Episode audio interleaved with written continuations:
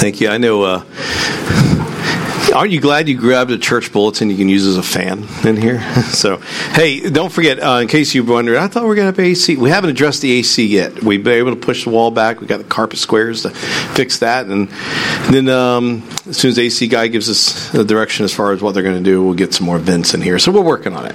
And um, don't think it's you and just God convicting you of your sinful life because you're sweating. Um, the uh, happy Mother's Day, by the way, those of you. So it always conjures up a lot of different feelings and emotions. So we just throw that out there and, and uh, hope you enjoy a sweet day. And uh, if you are brand new to us, we're glad you're here. We walk in a series uh, on. We've been walking through Scripture uh, for months now on First Samuel. So we walk through this not just telling you the excitement of the, the story and the history of what's in here, but also there's um, there's a lot of there's a lot of beauty and promise in um, in in for today's life in this. So let me just let me pray for me.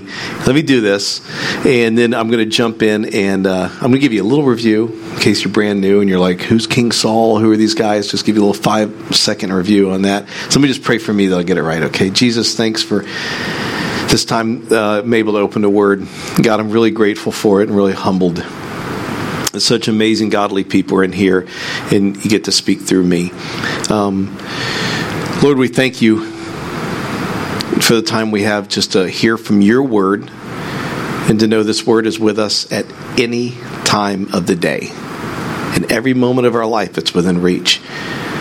Lord, whatever you would speak through me, whatever you would put into the hearts of individuals in here, we give you thanks. In Jesus' name, amen. amen. Well, there's three major cast characters here today. King Saul is the current king of Israel. He has a son. His name is, anybody throw it out? Jonathan. His name is Jonathan. King Saul and Jonathan, um, who you would think Jonathan would be the natural next king of Israel, but oh no. That title has been given over to another man named David, who is about to be um, pretty much involved in all these, uh, the, the scripture uh, after this uh, in First and Second Samuel, going to Second Samuel. David has been the one who was anointed as a king when he was a young man. There was a prophet named Samuel who went to this house in the direction of the Lord, and Samuel said, That is going to be the next king. And it was David this runt, ruddy pick of the litter of all his brothers who were who were bigger in stature. David was one chosen. So again, we have King Saul, his son Jonathan, who's not due to be king, but you have David, who is appointed to be king of Israel. So last week, or two weeks ago, we saw that David killed Goliath. And as a reward for that, this Philistine was brought down. He was given three things. He was given a lot of money. He was given one of King Saul's daughters to marry. And by the way, we later find out that she had some things going on where I think it was King the king was kind of getting ready to wanting to get rid of his daughter to get married is what was happening. Thirdly, people often say this is the best prize. He didn't have to pay taxes anymore for the rest of his life. So he picked up a wife named Michal and she is going to be coming into this play, uh, and it is uh, coming into play here soon. So here we are. Let's break into chapter 19, verse 1. We may stop, break down a few things. And, well, of course, we're going to stop and break down a few things. That's what I do. So, anyway, here we are, chapter 19, verse 1, 1 Samuel. And Saul spoke to Jonathan his son and to all his servants that they should kill David. But Jonathan, Saul's son, delighted much in David. So we'll leave that verse up there for a second. And in case you're not familiar with this, the reason that we see that Saul is incredible is wanting to kill David is because he's incredibly jealous of David. The people began writing songs Number one on the top 40 list of Israel at this moment is Saul kills men by the thousands, David kills men by the tens of thousands. Imagine being the king of Israel. Imagine being an insecure king and hearing this kind of verbiage, hearing this, these kind of words. So he's hearing this and he's thinking, well, gee whiz, um, the the man probably wants my title, he wants my position, so the king is very jealous. Before, in last week's chapter, there was a indiscriminate talk. It was it was talk of, um, hey, let's undermine and try to kill David. Let's be sneaky and try to kill David. No bones about it, folks. Verse 1, we are entered into a new era. This is very clear, very clear cut. The king has said to everyone, go out and kill David. You know what I missed? And I, I had to confess this last service, right? You know, you read these verses, you read them, you've, you know, I, I've read them, I have preached them. I don't know how many times. I don't think I ever picked up before on something. It said, And Saul spoke to Jonathan, his son, and all his servants, that they should kill David. You know what hit me is I don't think I ever really put in my mind that Saul wanted Jonathan to kill David. I never thought about that. I mean, I knew Jonathan knew of the plot to kill David, but I, at this point, it's like he's telling all his servants, every one of you, should you see him, should kill him. Now, I can only imagine what he's offering them. But he expects his son Jonathan. Why is this a big deal? Jonathan and David have bonded as brothers and friends. If you want to hear, by the way, I, Shale, when he preached last week, I was listening to it on Alligator Alley coming back from like my cruise. And uh, not to say I had nothing better to do than listen to your message on Alligator Alley. No, but I want to listen to it, and I was listening to it, and it was probably there is a ten minute snippet on friendship. It really speaks to men a lot too about what it means to have intimate friendship, folks. If you missed that last week, get that. Go down and uh, on the on the Creekside website, pull it up, and that was a phenomenal piece. That was very very beautiful. And so this this friendship between Jonathan and David. The king expects Jonathan to kill him. How absurd. Look at me at uh, verse 2. Jonathan told David, Saul, my brother, seeks to kill you. Therefore, be on your guard in the morning, stay in a secret place, and hide yourself. Now, those of us who are adulterized read this second verse and we plow through it thinking, oh, well, this makes sense. Jonathan goes to David, tells David, David, um, my dad is going to try to kill you. He's looking to kill you. He's coming after you. Whatever you do, hide. Guard yourself. Stay in a secret place. Don't come out in the public. And we'd move on to the next verse. If you ever taught, a, have you ever taught a, a children's Sunday school class? Like I taught eight years in third grade Sunday school. You want the best questions ever? It's going to come from an eight year old child. They are about as open and honest as you can get. There, I was, there was a time one time a kid called me over, and I remember his name because I put my knee in his head after he said it. Now he said he called me over. He goes, "Hey, Mister Jake." He said, "Yeah." He goes, "I'm thinking he's going to tell me something." I've been telling a story. He said, "You have dandruff." I'm like, "Yeah." and uh, you get this all the time. Well, you go to preach, you go to preach, you go to teach this story in a third grade Sunday school class. You're walking to this and you're excited, you're ready, a hand goes up in the air, like, what is it? Why is Jonathan lying to his dad? Like, oh. What do you mean? He goes, Well, the Ten Commandments say honor your mother and father. His dad told him to kill David. So he just went out and warned David that's not real nice. I'm like, and so you sit there and think, man, you know, oh, he's not honoring his dad, and another kid shoots up his hand. That's lying. Liars go to hell. And the whole thing comes unraveled. and you look at verse 2 and you're thinking, man, I've got to explain this. I have dandruff. and so, what do I do? And so the beauty is this every one of us should ask a question like that when we read Scripture. Scripture is inerrant, it's perfect, it's whole, and it doesn't contradict itself. So, what does that mean? So, let's let's answer the eight year old's question: Why is Jonathan forsaking the relationship with his dad to protect his buddy? The reality in what Jonathan is doing is not just protecting his friend, not just in deception of his dad. He is honoring the role of the anointed next king of Israel. This isn't done to protect a friend. I'd like to think, in a way, kind of a moralistic feeling of feeling this is what it's like to be in the trenches with someone and, and always have someone's right. And uh, this is somebody going up to David and saying, David, you are going to be the next king of Israel.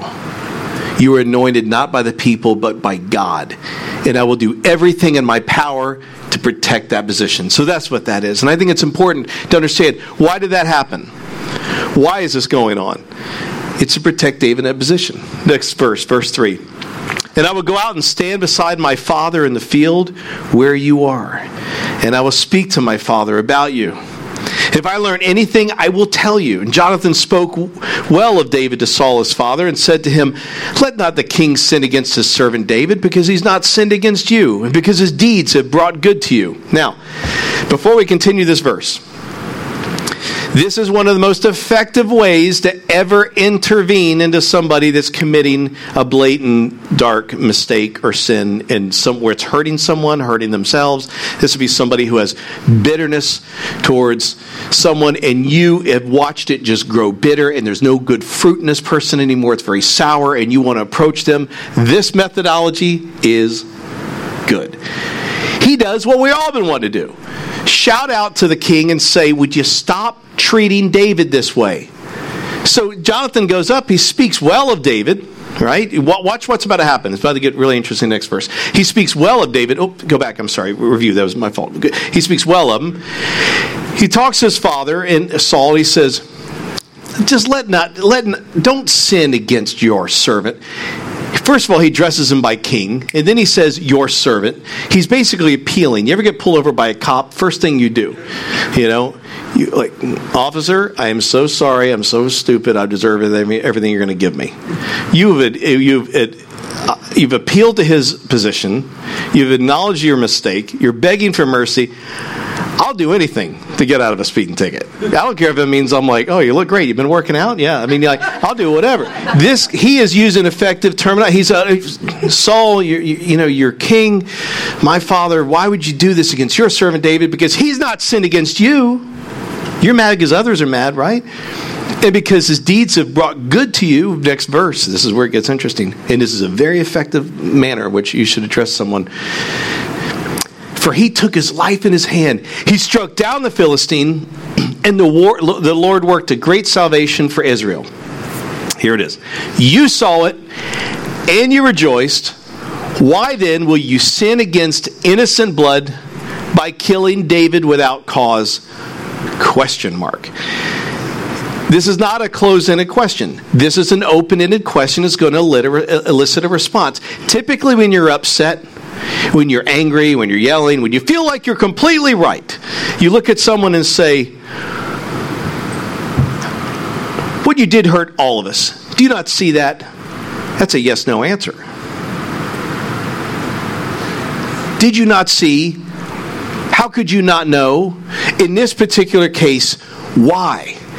allow the party to start to answer the question and begin to see. This is an open ended question. It should elicit a response of reason and logic. And what happens in the next verse?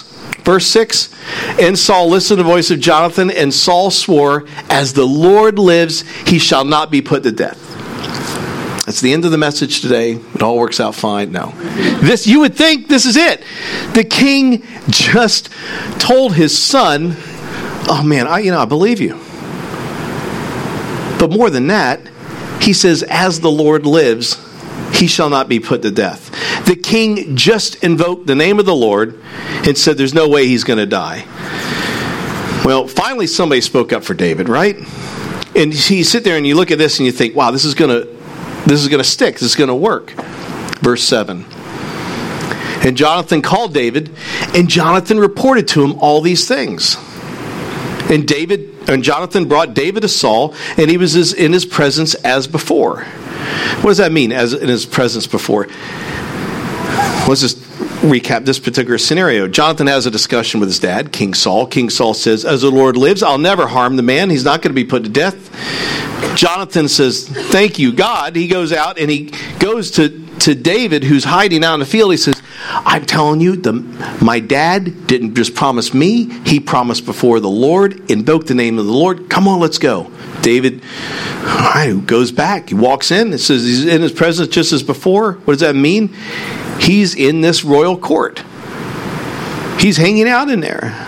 He's talking and he's back to back to normality. It's got to feel a little weird. You got to remember, a couple times he's had a spear thrown at him while while while Jonathan or um, Saul was drunk. He's chucked a spear at David, trying to kill him. There has to be tension in the room. This is a man who David is probably still wondering, why did you try to kill me? Why do you why are you jealous of me? I don't even want your position. I don't want these things. Look at the next verse, verse eight and there was war again. And David went out and fought with the Philistines and struck them with a great blow, so they fled before him. This was nothing unusual. There was a lot of warfare at the time and constantly being invaded. And so, what happened? David is sent out to probably command a legion of men to go out into war, and they did. And what happened? He struck him a great blow. So they fled before him. What goes on in the next verse, verse 9? says, Then a harmful spirit from the Lord came upon Saul as he sat in his house with a spear in his hand, and David was playing the lyre. This was the, the lyre. This is a harp. So he's David played the harp a lot of times. This was very soothing for the king to hear. But something had happened. Winston Churchill said that it was, he always called it the elephant when depression would come in and, and move in on him. This harmful spirit is beyond situational, organic, or chemical depression. This is a place, a very, very dark place, where people sense incredibly demonic things. This is a place where hurt and pain reign. This is a place where sometimes you look at someone and see the absolute hell on earth they're living in. This is the spirit that's in, that's dwelling in him. David is playing the harp, doing everything he can to make him feel better. I mean, think about this. Has it hit you what a waste of anointed power that is? This is the anointed king of Israel. What is he doing? Playing a harp. This is a man who could be commanding many, but the king wanted David right there, right within eyesight. Verse 10. And Saul uh, sought to pin David to the wall with the spear, but he eluded Saul, so he, he struck the spear into the wall. David fled and escaped that night. He does it again. He takes this spear and chucks it at David. David eludes the spear. And again, this time, David does what? He flees, he escapes at night. Folks, you could say, oh, he's drunk. I've been around enough drunks in my life to realize a drunk only does what they have in their mind to do when they're sober, but don't have the courage to do. This is somebody saying things out of the depths of their heart, coming into the very flaming, waggedy tongues of, of, of, of a, of a hurtful mouth. This was not a drunken reaction that was spawned at last minute. This was something he wanted to do in his heart. This was bitterness and jealousy that had wrecked the king of Israel. So, what happens? Verse 11 Saul sent messengers to David's house to watch him, that he might kill him in the morning. But Michael, David's wife, told him, if you do not escape with your life tonight, tomorrow you will be killed. David's wife is also King Saul's daughter. Does not lose focus of that. In this case, she is looking at this scene, and you start to think, wait, wait a minute. Wait, wait, wait, wait, wait. She's now disobeying her dad? Verse 12. So Michael let David down through the window. He fled away and escaped. So, what's going on here? There's a level of deception. There's another level. Here's a woman not honoring, not only, she's not honoring her dad, she's also not honoring the current king of Israel. She's hiding David.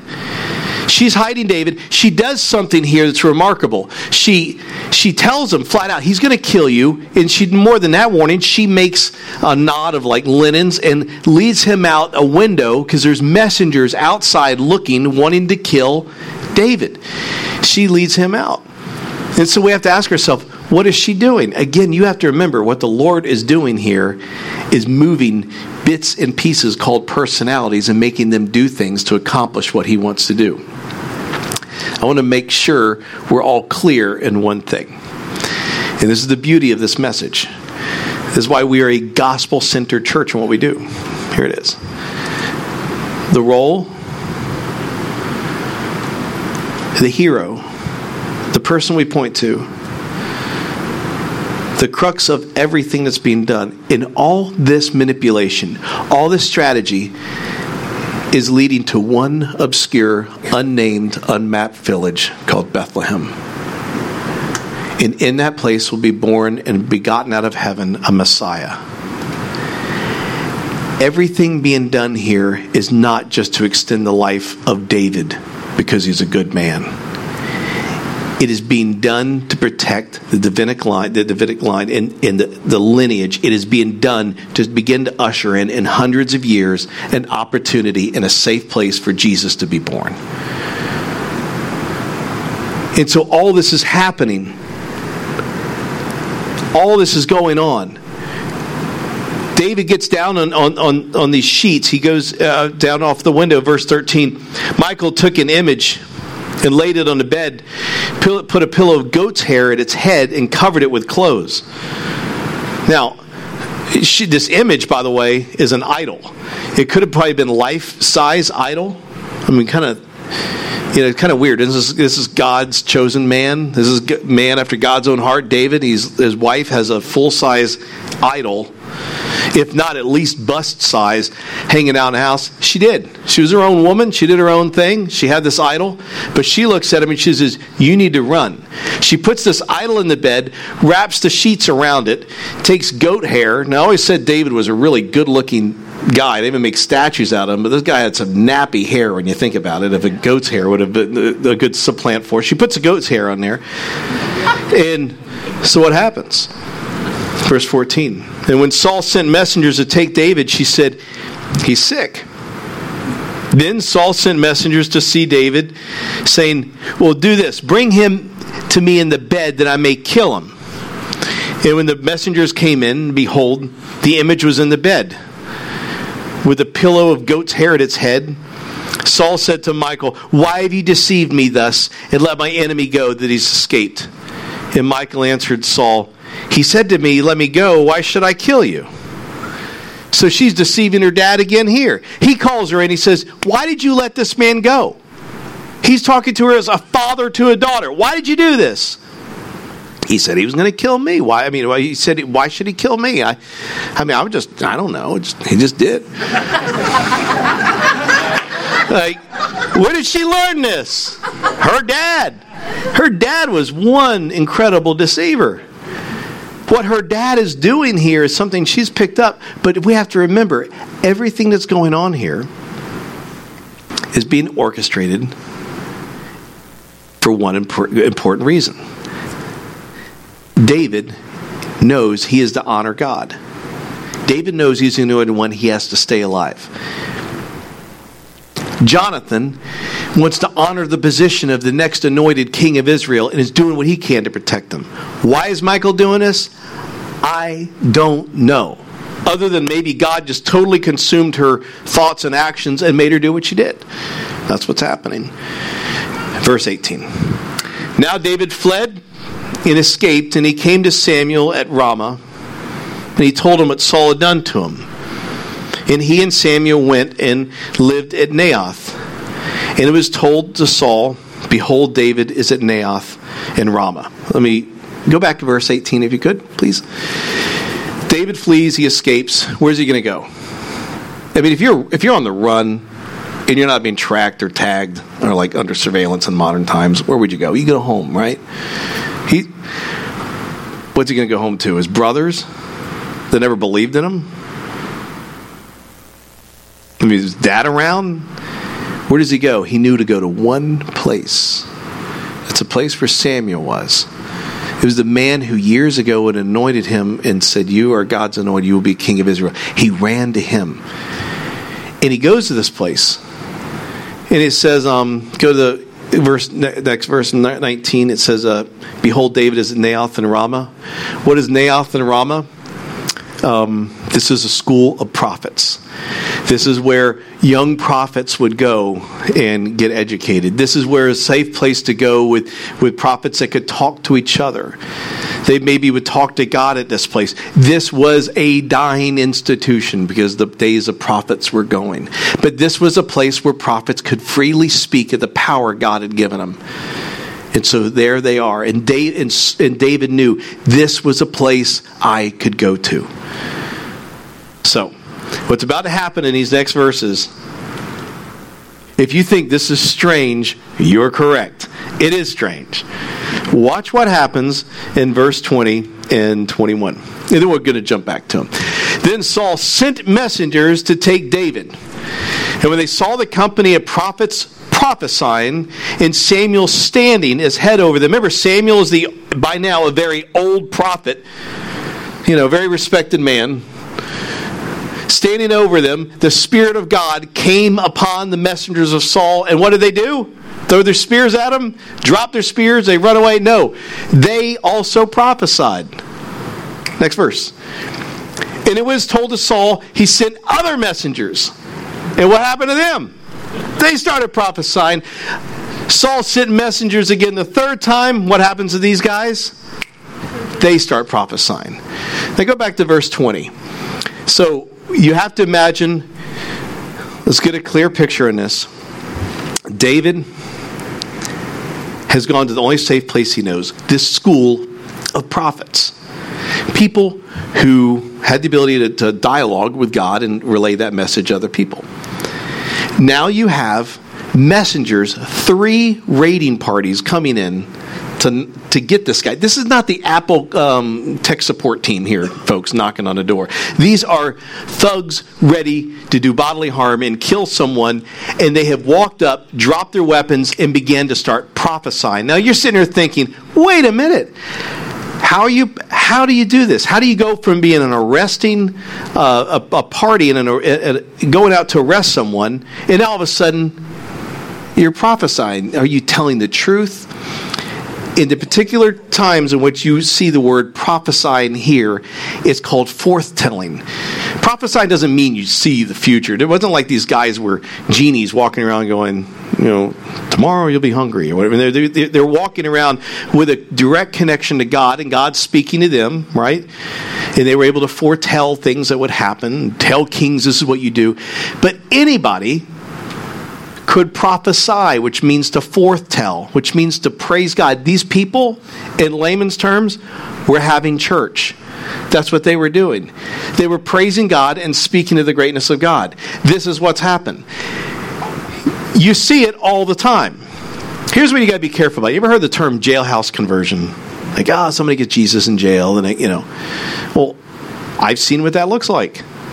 And I've seen as a minister something that you know that's what happens. You become a minister. You question things as more than you should. You know, you lose the faith of an eight-year-old, right? And you start to think too much, and you start, ah, oh, get upset. These people had a jailhouse conversion when they had nothing. They were all wrapped up. They were tied up. That's what they did. That's what you know. They were no. It wasn't real. But then I think when you really start to look at it, that moment was the realest experience those men would have ever had. If you go to back to a jail where, where people had church, and I've been in jail, I've been in jail visiting people, and I've been in jail arrested, waiting to get bailed out. And I can tell you what it's like, and I can tell you exactly what it's like to walk by a group of men praising the Lord, and they meant it. They meant every bit of it. I could see the peace in their face. I could hear the joy in their voice. I could sense it. And so, what happens when they get out and get back into society and they maybe find a minimum wage job and they miss the rent and they get their car repoed and they have to do something again to get back in jail? What do we do? Ah, oh, jailhouse conversion, they're fake. But for a moment in time, what they experienced was real.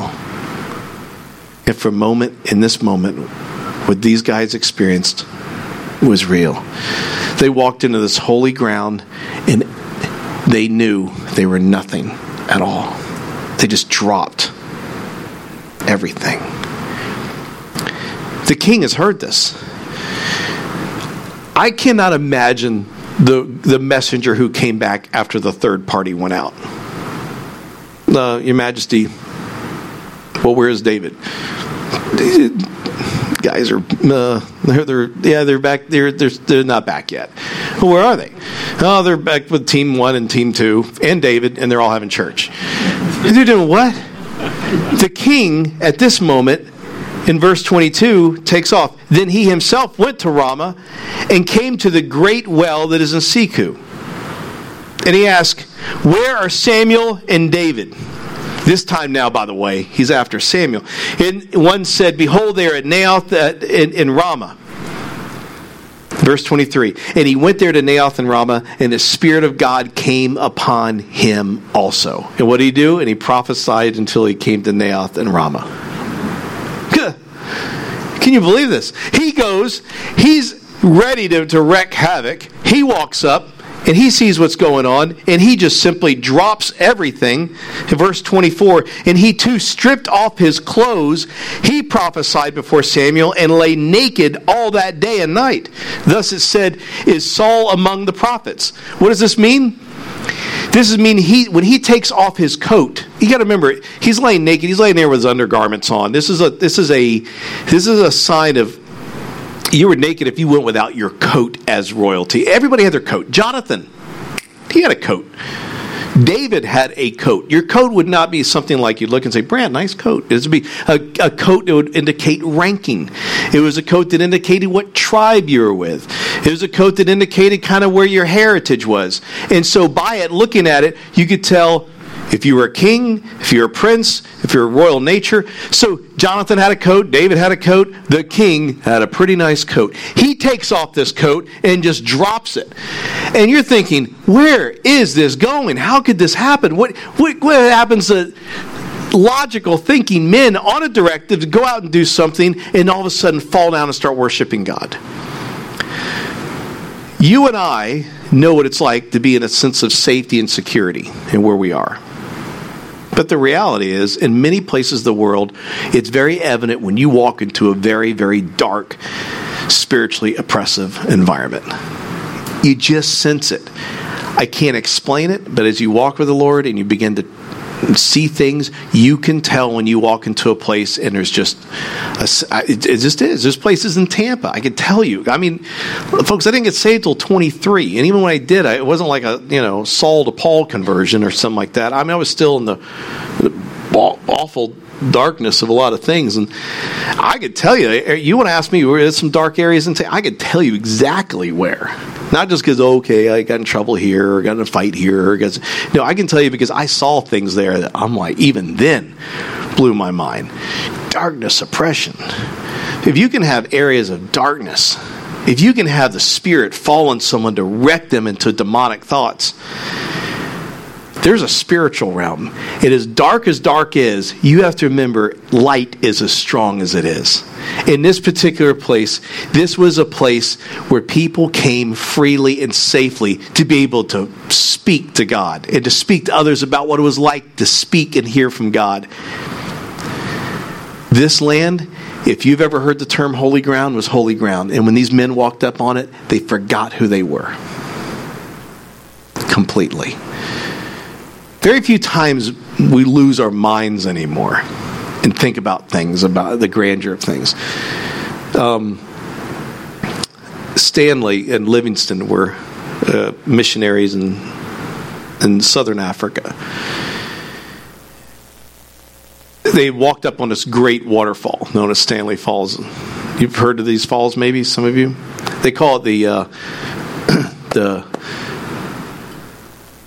I forget. It's kind of, you fly over it, and it looks like a forest fire.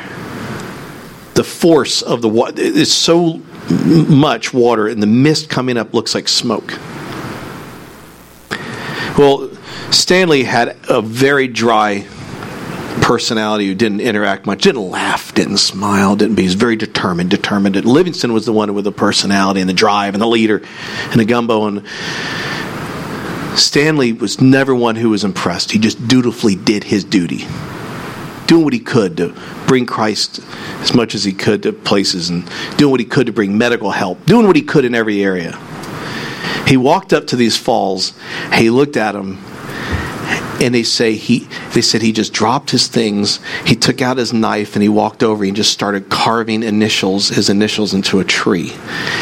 And the party just looked at him and nobody said a word because in this place when I've been to these falls, it is so loud that you feel it in your diaphragm. You just feel it here. You can yell to the person next to you and you can hear nothing. You're screaming and all you can feel is the breath of the person. There's no audible sound because the loud the, the loud shaking of the water. Stanley would later write that it was at that moment he walked up and he was so in awe over something so majestic he became a child. He just started carving his initials. He didn't know what to do. The Spirit of the Lord, when it falls on someone, is something that's rare. Don't ever think you can attain it by choice and to go, I'm going to pray myself to a place of just spiritual perfection. I'm going to get to. It doesn't work that way. You and I are guarded from something. You ready for this? We are guaranteed the next life, but we are guarded from thinking about it too much. So we get reckless in traffic, folks, if we had a taste of what the next life and eternity will be. And sometimes you just forget yourself. when he drops this robe, he's simply saying, I am not, I'm not the king. I mean, I'm not the, he was, he just wanted to be somebody else. Handel, when he wrote Handel's Messiah, have you ever heard Handel's Messiah played? And it's magnificent, isn't it? It's beautiful. The, the, the orchestration is incredible.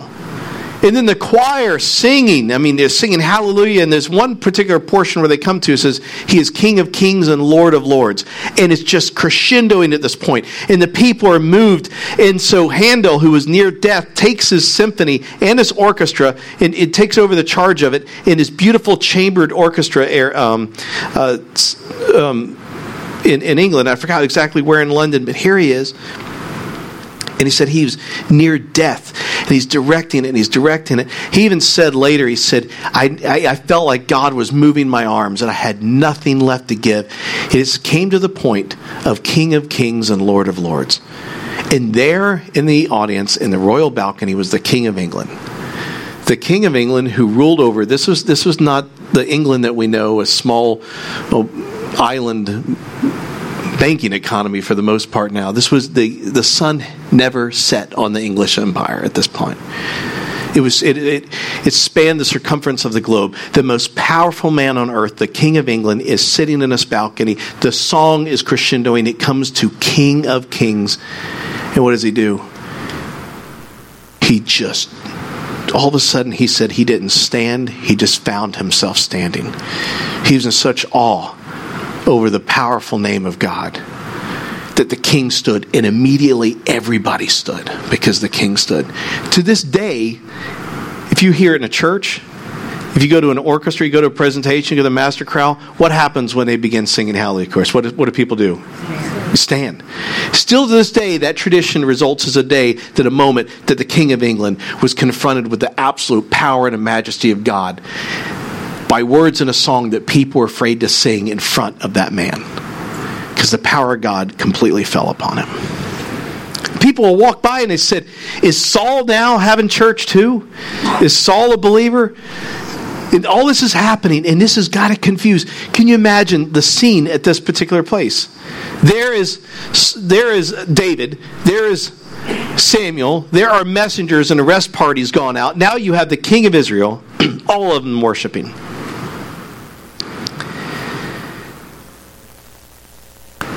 None of this makes sense. All of us have a choice. Everyone is believer or non believer. Here's our choice. Ready for this? You can live by explanations, or you can live on promises. The reality is, explanations have logic and reason behind them. And you could look at an explanation, you could look at, the, at a formula, you could come to an answer, and you could look at it and say, that is where it ends. But there's also a promise. And the promise is something you and I live for. I, think it's important for us to remember this. Do you know the very worst thing could happen for us today? The very worst thing could happen to you and I. And our physical health is that we don't wake up, or we don't come through, or we don't make it. Do you know what we live for? We live for the promise of the next life. It's not a way out it's not a caveat to give someone, well, that's why God didn't answer prayer, because, you know, I mean, what are you going to do? How can you disprove heaven? You can't, right? How are you going to prove it? You can't. You, we live on the promise of this. No matter what happens to us as believers in Christ, we have a promise that we live for. You know what that means? That means explanations don't have a commanding lead or hold on your life anymore. You know what that means? That means the way Saul, when he wanted to hear a harp, get me out of this depression, play the harp. You know what a harp becomes?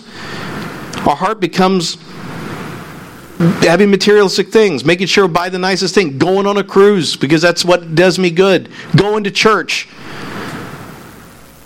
being around good people on Sunday, all those things. Play the harp, play the harp, play the harp. And before we know it, we forgot what it feels like to feel the power of God. So um, I forgot what university did this. They, they they got an aquarium one time and they put a they put a mouse in there and they put another one. They had several mice running around. Then they intentionally overwhelmed the this thing with a lot of mice. And what the mice begin to do, they begin to eat themselves. That's what they begin to do. I'm not trying to compare the magnificent creation of a human being to a mouse, but we are no different. We eat ourselves. We eat our own. We we sit there and we. I mean, you go on social media. Somebody dies and they make a post. You go in the comment thread. What happens? You got some bunch of satirical, angry people making terrible comments. They're like, how, where, where do you? Where, how do you do that? How do you think that way? It's like I don't think we will ever in this world, ever in our lifetime, see a moralistic revolution. Like just where the Democrat looks at the Republican, just comes in to hug and say, "Oh man, I love you, bro. I love you too." I just don't think we're ever going to have that. I don't. I think, I mean, it could be a massive national tragedy or world global tragedy that brings people together. But I will say this within each one of you, there's a promise given. And here it is. Ready? This is worth coming for. Remember how Jonathan wanted to protect David because he viewed David as the next anointed one? And David survived because he knew he was the next anointed one? And the messengers were stifled, and the arrest party was stifled because God said, That's my next anointed one. Why did he do all that? Remember to bring to Bethlehem the Messiah? Why did he bring the Messiah all the way walking, un, uh, walking with full intention to the cross? Why did he take him off the cross into the grave, out of the empty grave, into walking around and into a bodily resurrection? Why did he do it? You ready for this? For you. He did it for you. You were the intended object of everything that's been going on. Everything that's been happening has been driven for this to come to save you and redeem you. This power, this power still exists. By the way, this power, when the messengers fell down and began to worship, this power, Jesus had this power every time he walked around. He walked around without fear all the way up to the arrest. Jesus was being, I mean, from the moment you had a king killing every child under a certain birth to the moment he was arrested in the garden, people were trying to kill him. They were stone, trying to stone him to death or trying to arrest him. And every time, what the power of God do? Subdue him. Subdue him. Jesus would look at him and say, Yeah, you never saw me. Yeah, I'm not the one you're looking for. He would just constantly do this, and the power of God would move all over Jesus. And then here comes a question. And are you ready, ready for this? This is good. Think about this. Saul, in this, if you know anything about what's about to happen in the next chapter, Saul, all this moment of worship is about to be forgotten about tomorrow. Because he's going to wake up and be consumed with anger and be consumed with jealousy again. Why is that? He's no different than Judas. Judas performed miracles. Judas preached sermons. And then what did Judas do? He turned in Jesus, took his own life. And before you think about it, before you know it, you and I are wondering in our own life, how am I any different? I mean, have you, this is a good question for all of us to answer in our own minds. Have you had a time where you felt the presence of God, you felt the overwhelming sense of God come into your life, and then to only feel like you felt like you've delved into a place of darkness, you delved into a place of doubt, you've delved into a place of failure. Has that been you? And is your mind, does your mind take you to a place of comparison to Judas to simply say, Am I any different than him?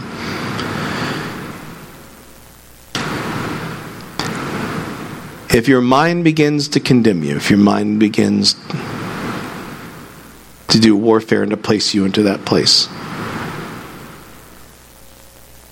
that's called an explanation and stop reaching for them. And lean on a promise. A promise that God has that He will never forsake you or leave you, even when you have left Him. In everything we fear that we have done to divorce ourselves from God, God has said, You can do nothing to leave me. You'll forget it. You'll not remember what it feels like. You will question and you doubt it, but I am with you always. You can lean on explanations, or you can live for promises.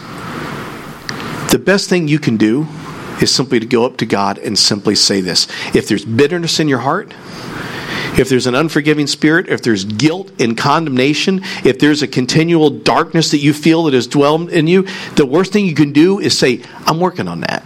The worst thing you could do is say, I'm going to try to fix that.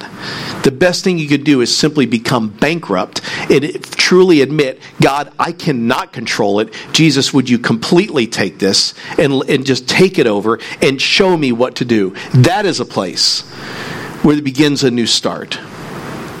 Emma, I'm so glad you walked in because there's a story I told at 9 o'clock service. I'm not going to call you up to sing, don't worry. You looked at me like, what? My name's not Emma today. But I was in South Sudan. We were in South Sudan. How long ago was that trip? Maybe eight or ten years ago? Yeah. Well, I'm going to do a little confession. We go to South Sudan. We do. Um, they're doing medical work. They take the.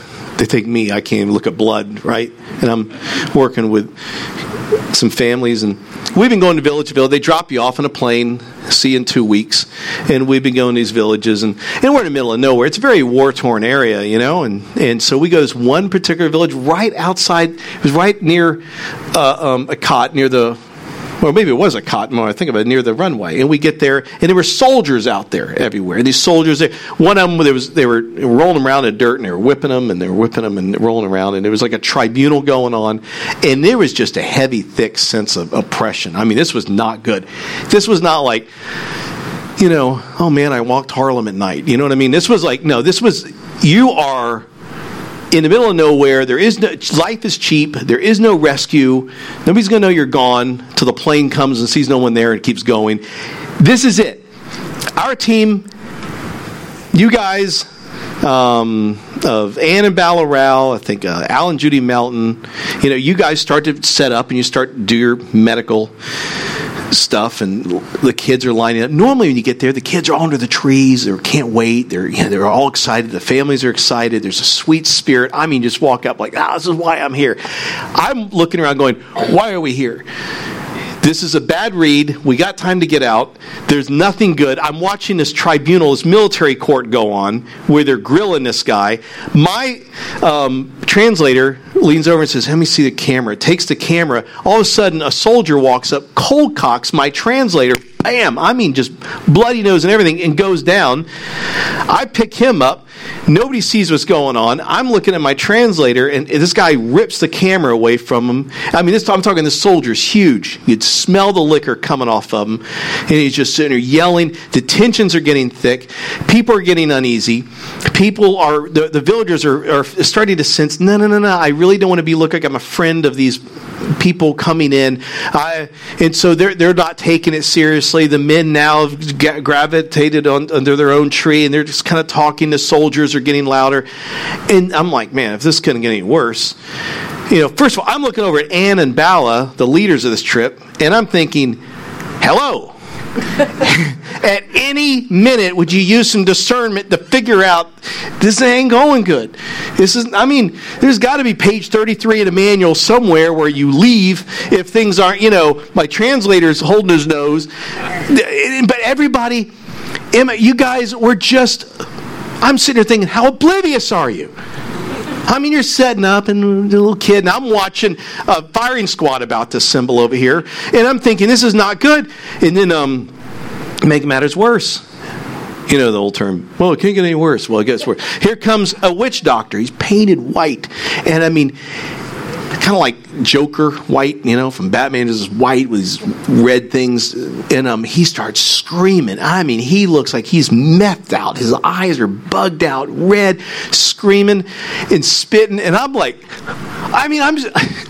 I'm stupefied. I'm sitting here like, this is how it goes. Like this is like this is how I'm to die. And like, and like this guy, I couldn't tell if it was blood in his teeth or his lips, oh, dye or paint. I'm like, he's screaming at me, and and and then all of a sudden, here comes um, Al Melton. Al is a retired minister from New England. He talks real soft like this, you know what I mean, uh, with a Yankee accent. You know, he comes and he walks over and he talks. He goes to the guy. Goes, "You need to leave." And I'm in my mind, I have, I have, I'm upset, you know, because I'm thinking I'm rationally defending it. I'm sitting there thinking, okay, I can take that guy, I can take that guy, I can't take that guy. Um, good, we know I can scoop her up, we can run. Everything in my mind, I have strategized this moment, and I have Al over there in Mr. Rogers' best voice going, You need to leave. hey, you need to leave. And the man's like, he's screaming, he's holding his luggage, and he's imitating us. He's painted as a white guy, imitating us with his luggage, screaming, yelling.